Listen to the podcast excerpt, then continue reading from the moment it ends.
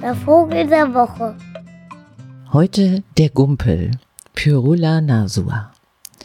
Der Gumpel ist ein kleiner rötlicher Federball, der zierlich, selbstgenügsam, meistens regungslos herumsitzt.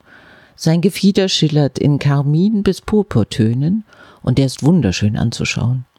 Gelegentlich gibt er leise Schniefgeräusche von sich.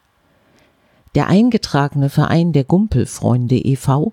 hat sein ganzes Schaffen um den kleinen Finkenvogel aufgebaut und macht Werbung für die Haltung des Tierchens.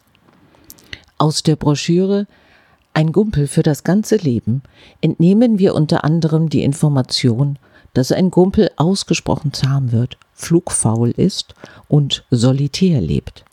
Er legt ab und zu ein paar gelbliche Eier und fühlt sich am wohlsten im Gesicht seines Besitzers.